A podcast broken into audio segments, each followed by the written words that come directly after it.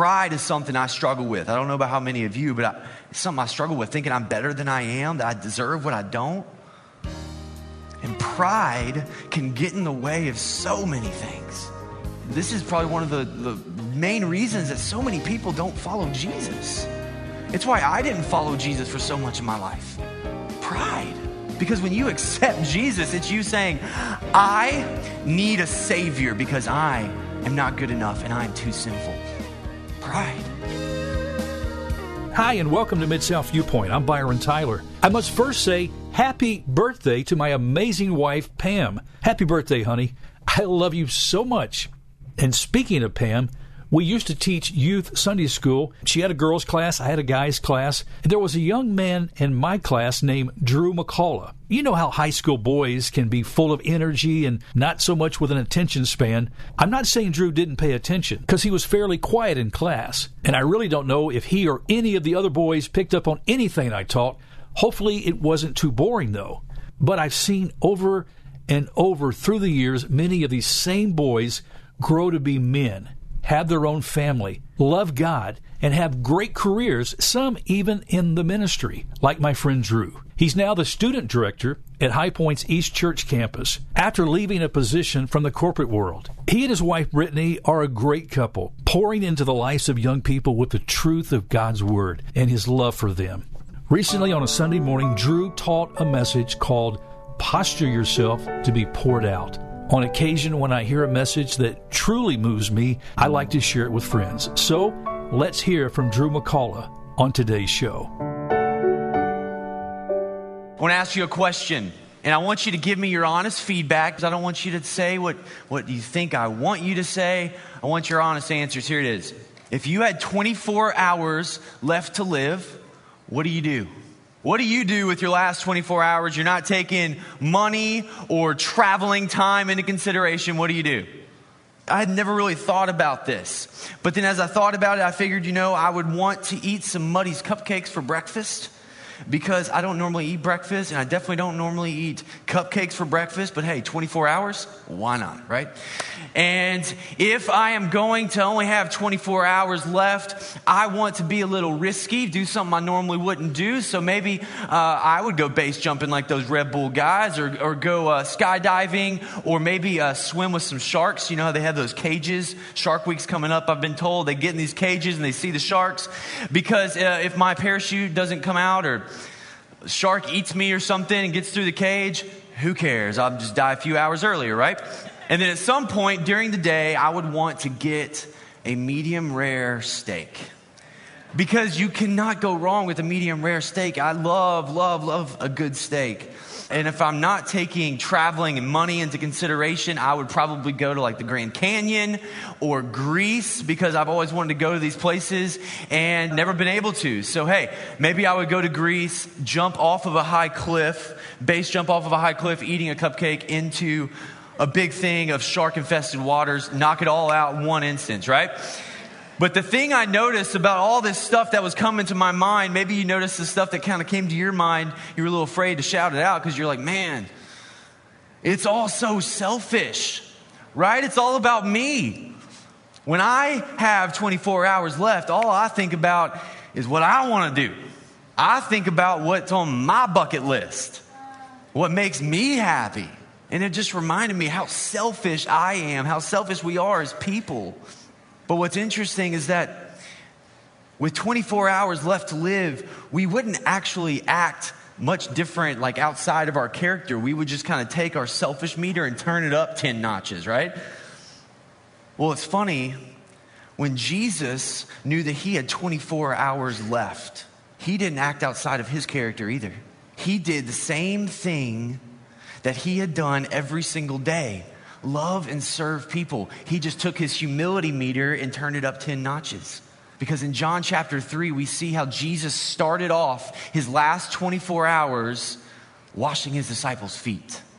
And so if you have your Bible, you have your Bible app, you can turn to John chapter 13, starting in verse 1, chapter 13. It was just before the Passover festival. Jesus knew that the hour had come for him to leave this world and go into sorry, go, go to the Father. Having loved his own who were in the world, he loved them to the end. So Jesus had been alive for about 33 years, and now John starts to log his last 24 hours. And multiple times in the book of John, it says how Jesus knew his time had not yet come, his hour had not yet come. But here it says Jesus knew his hour had come. Jesus knew it was time to do what he came to do. He knew what was about to happen. He was about to go to the cross. Now, over the next five chapters 13, 14, 15, 16, 17 there is a huge emphasis on the love of Jesus. Everything he does, everything he says. And it's all prefaced by verse 1 of chapter 13. Having loved his own who were in the world, he loved them to the end. Now, when we see the phrase to the end, we think end stops, meaning it, it goes and then it stops, ceases, right? But the Greek words used for to the end is actually eis telos. Eis telos. And what that means is to the uttermost, to the full extent, without limits. So it's saying Jesus knew what was about to happen and he kept going because he loved his people without limits. He loved you without limits, his disciples without limits. And so Jesus knew what was about to happen. Verse 2 the evening meal was in progress, and the devil had already prompted Judas, the son of Simon Iscariot, to betray Jesus. See, Jesus and his disciples were in Jerusalem uh, for the Passover festival, and they came to, to a meal, and they, they came to, to have the evening meal. And if you don't know who Judas is, he is one of the disciples, and he is the one who ends up betraying Jesus and getting him arrested. And John makes a point to say at this moment, during this meal, Judas, it was already in his heart. He was going to betray Jesus. He was going to betray him, and he was looking for an opportunity. And Jesus knew that. Verse 3 Jesus knew that the Father had put all things under his power and that he had come from God and was returning to God. What's cool about verse 3 is we don't normally get insight into why Jesus does what he does, right?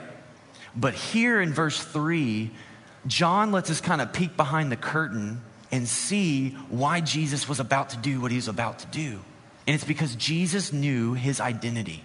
He says, Jesus knew that the Father, he knew he was the Son of God. He knew that the Father had put all things under his power. He knew that all authority in heaven and on earth was given to Jesus, and he knew where he came from and where he was going not just to the cross, but after raising from the dead, he knew he was going right back to the right hand of God. Jesus knew his identity. And John stresses in verse 3 that Jesus knew his identity and his authority and his power to help us see the huge act of humility that was about to happen. Look at the next few verses. Verse 4.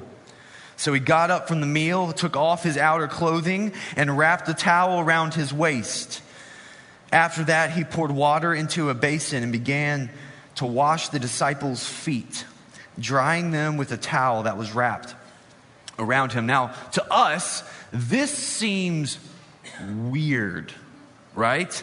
This seems super weird. Jesus taking off his outer clothing? Like, what is going on here? What Jesus was doing here is he was taking off his outer robe, his outer traditional robe, to take the posture of a servant. He was taking off his robe, wrapping a towel around his waist to take the posture of a servant and wash his disciples' feet. Now, washing feet is also not a very normal thing for us. I don't know about you, but I have never washed feet at my house. If you come to the McCalla house, you come with your feet washed, or you leave your shoes on the entire time. I'm not touching them, right? But back then, in this part of the world, washing feet was a normal custom. It was a normal custom because it was a dusty area. People wore sandals, their feet were dirty. So, this was a normal form of hospitality. This was a normal form of hospitality. And traditionally, when they came to meals like this, they would sit at these short uh, U shaped tables, and they were called a triclinium. Say triclinium. They would arrange themselves around this triclinium in order of status and importance and honor. There's no chairs because they didn't sit. They reclined. They kind of laid on their left side, on their left elbow, so they could use their, their right hand to eat, because that was the proper way to eat. They used their right hand, and they would kind of lie next to each other, and their feet would kind of go out to the outside away from the table. Throughout the meal, someone, a servant, would come along and wash everyone's feet.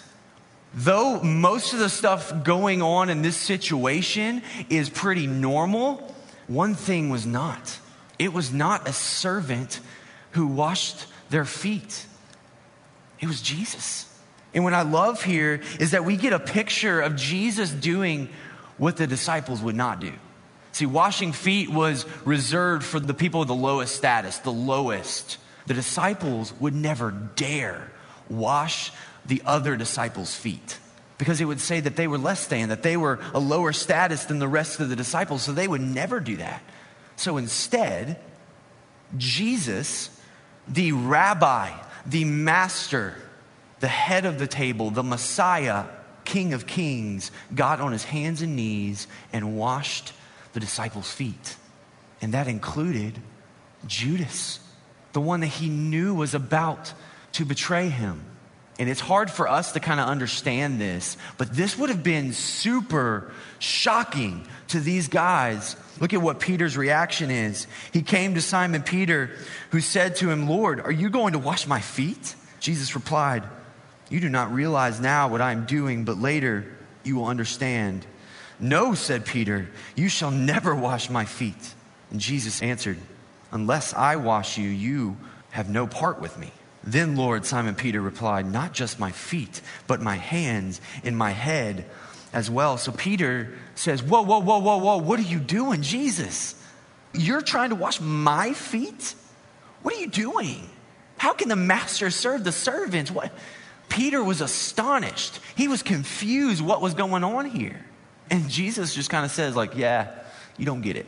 Peter's like, no, duh, I don't get it. What are you doing? Like, get, no, absolutely, you're not washing my feet.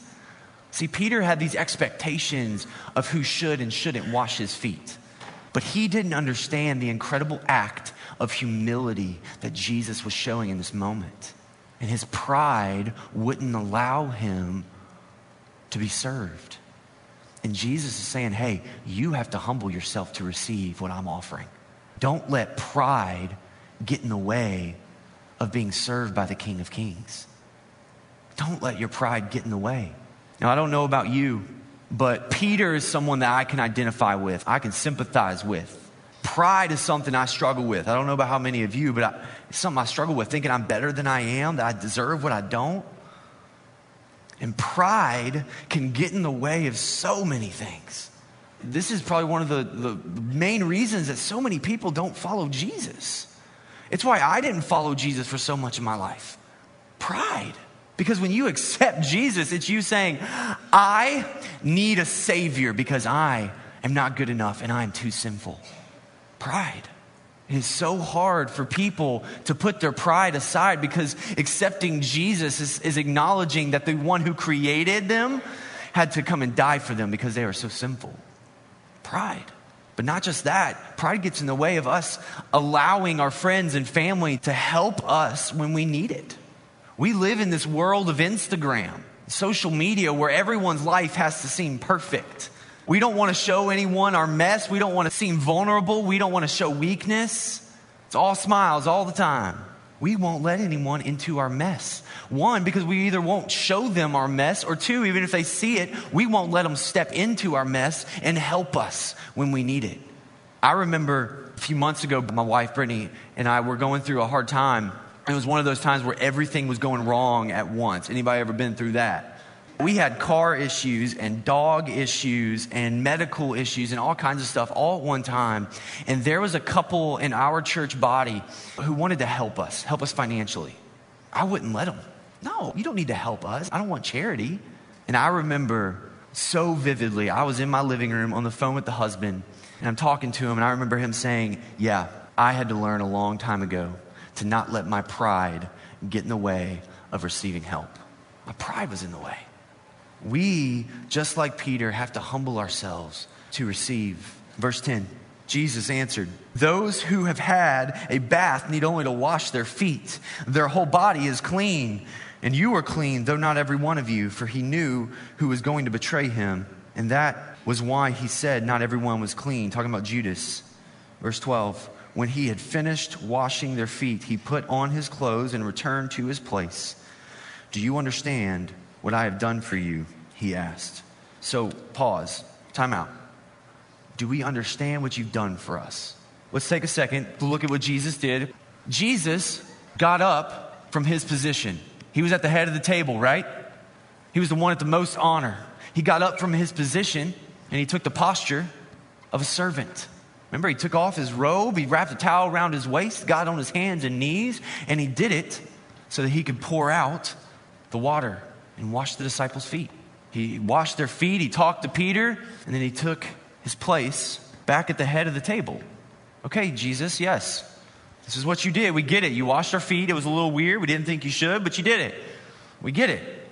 But see, in the middle of Jesus washing their feet, he had this conversation with Peter, and it's pretty obvious that Jesus is not just talking about washing feet he tells Peter, You don't understand what, you don't realize what I'm doing, but you'll, later you'll understand. If he was talking about washing feet, there would be nothing to not understand about this.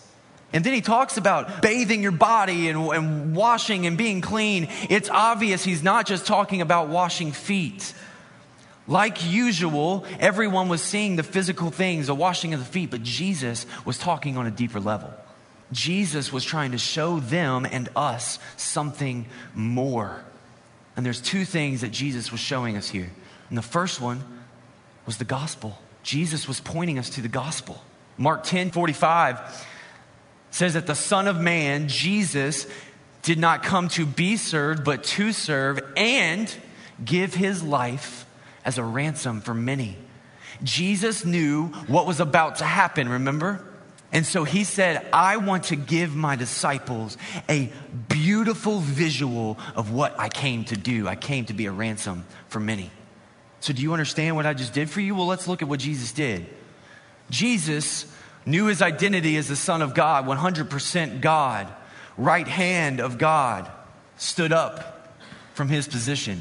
And he came and he postured himself as a servant. He postured himself in the form of a man. Son of God became Son of Man. 100% God became 100% man. He took on flesh. Why did he do it? To pour out his blood. To not wash our feet, but to wash our souls.